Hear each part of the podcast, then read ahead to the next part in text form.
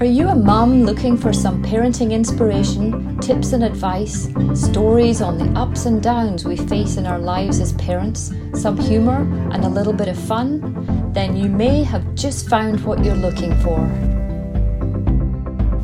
Hi, and welcome to the Parenting in the Thick of It show. I'm your host, Louise Clark, a certified parent coach known to many as your parenting partner. As a mum to three teenagers, you can bet I've probably been there done that, and heard it all.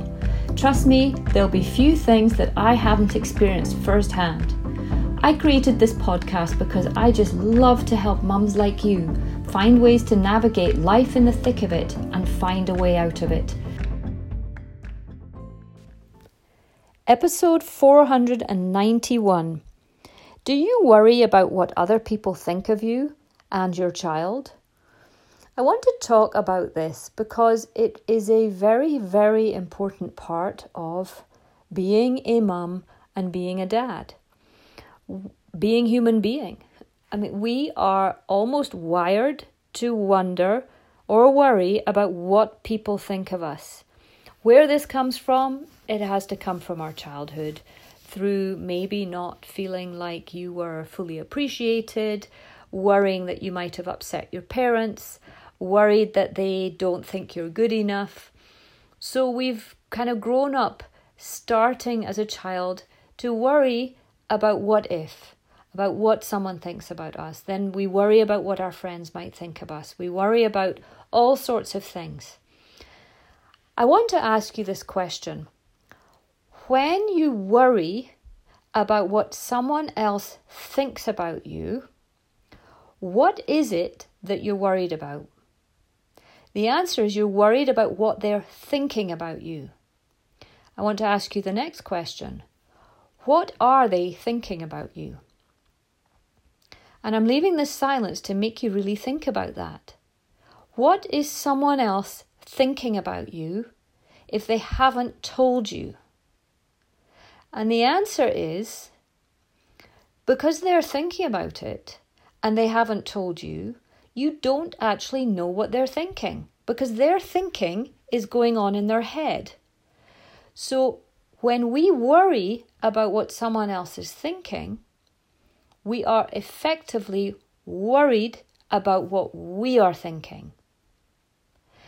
So if you're worried about your child thinking they that you are a hopeless parent you worry that your child thinks you are a no good, not good enough parent. But your child has never told you that. Effectively, you are worried that you are a not a good enough parent. So we can't worry about what someone else is thinking because we don't know what they're thinking. But we're projecting our own thoughts into worrying that our thoughts are what they are thinking. So, can you see that when we think something about someone else, we have to have first constructed that thought about ourselves, ourselves. So, if I'm worried that someone thinks I am not good enough, but they haven't told me that, I'm basically telling myself I'm not good enough. And it causes me fear that I feel that I'm not good enough. So when we understand that these fears or the thoughts we have about someone else's thinking are actually our own thoughts, we can start to dive deeper into why do we think this? Why do I think I am not a good enough parent? Why do I think my son is a bad boy?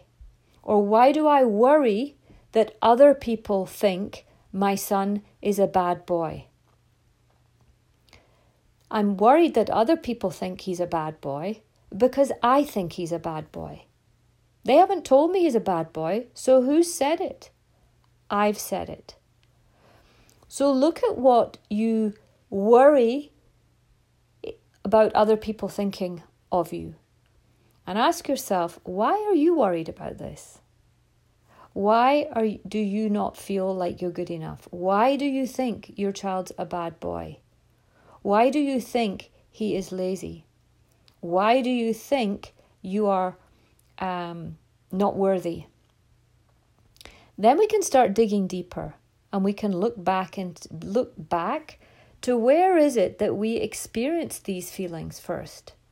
Because the emotional experiences associated with that from our past are still within us. So, in the present day moment, if something happens that makes us question our worth, our worth, or our, um, you know, not being heard, not being seen, not feeling understood, not feeling appreciated, then we will react to the situation in front of us, often our child, and project onto them all of our inner lack. So, really, worrying about what other people think about us is actually self judgment. And because we are naturally, I say we, I speak for myself, I remember I, I would catch myself judging people, situations, places. And it was only when I realized that my judgment was really uh, uh, me projecting my inner lack onto the people, the places, and the situations. When I actually started doing the work and recognized that I am worthy of my place on this earth, I am worthy of being heard, I appreciate myself deeply for what I do. I firmly believe I'm good enough. I'm not perfect. There's no such thing as perfect. When I understood there was no such thing as perfection, or what is enough anyway, I realized I was perfect. I am perfect. I am enough. I fundamentally believe this. I believe it's our birthright. I believe we're stripped of it through cultural culture, parents, um, various other organizations that have an influence on us in our lives, other people, teachers, coaches, the church. Everything influences what we think of ourselves. And because we are wired to be five times more negative than positive, it's a survival instinct, it's new it's biology, we can't change it. We're always prone to judge, to be negative. So when we reclaim our own worth and we fully stand behind it and stand in it, then we become less judgmental of the world around us, less, judgmental of our kids. We can use empathy. We can use compassion. We can use curiosity to, to if we are open and curious, then the answer will come to us. The reality will change and we can change with the reality. Then we can adapt and take the steps we need to do to address whatever's happening in our reality, rather than just judging it and labeling it. So, when we're worried about what other people think of us and worried what other people think about our child, it really is only a reflection of what we think about of ourselves and what we think of our child. It's a powerful place to find yourself. When you realize, when you realize this, you can start to see things through a different lens. And it, the lens you start to see things through become more, what's the word? Present. You're just seeing them as they are without the thoughts lacing the feelings and then showing in the actions. We can be present. We all want to be mindful. We want to be present to the moment as it unfolds with openness, with kindness, with curiosity, and no judgment. And as soon as we go into thought, and as soon as we go into worry, the worry is fear. The fearful thought will not be positive unless it is truly to relieve us of a very real threat, like the saber toothed tiger.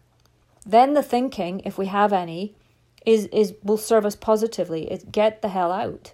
Get away from this beast. But the fearful thoughts we have over and over and over again are perceiving threats that aren't really a threat. So the the judgment and the worry about what other people think really is no, should not be a threat because it's only a, what you're thinking.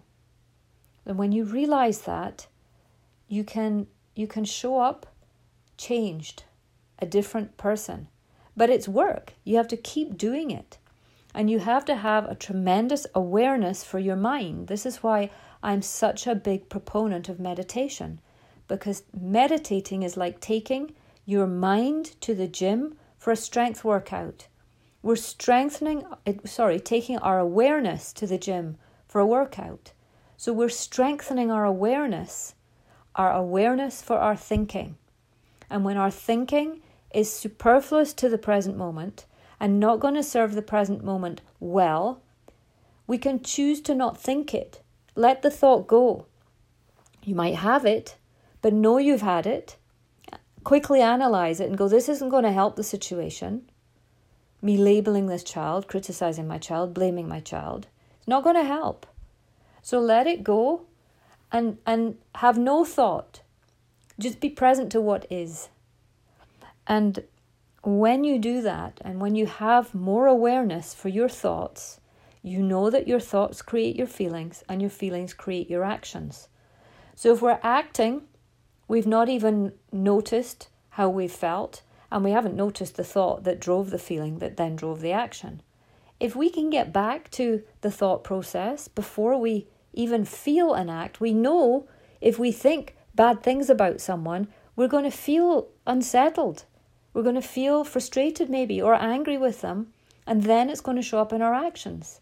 If we notice that we've had that non positive thought about someone or crit- uh, being critical of someone in our minds, we can shift and go, no, no, no, don't criticize them. There'll be reason for them behaving like this. Stay neutral, don't label it. Stay open, stay curious. So, watch your mind and watch when you're worrying about what other people think.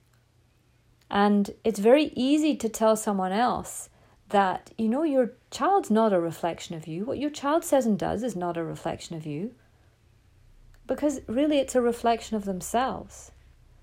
So you have to watch your thoughts and watch your judgment and witness the judgment with no judgment. Gabby Bernstein talks about that in her Judgment Detox. Step one witness the judgment with no judgment. So be compassionate with yourselves when you suddenly realize perhaps how judgmental you are, how critical you are, how you turn to blame. It's okay. Be compassionate. It's the only way you know how, how. And we're wired to do it five times more than positive. So we're trying to break a biological and what was a very necessary way to survive. But it isn't always necessary in every situation, yet our brains are wired to think it is. So we need to break that wiring, change it, shift it. So here's to raising awareness for our minds, and here's to stopping ourselves worrying about what other people think.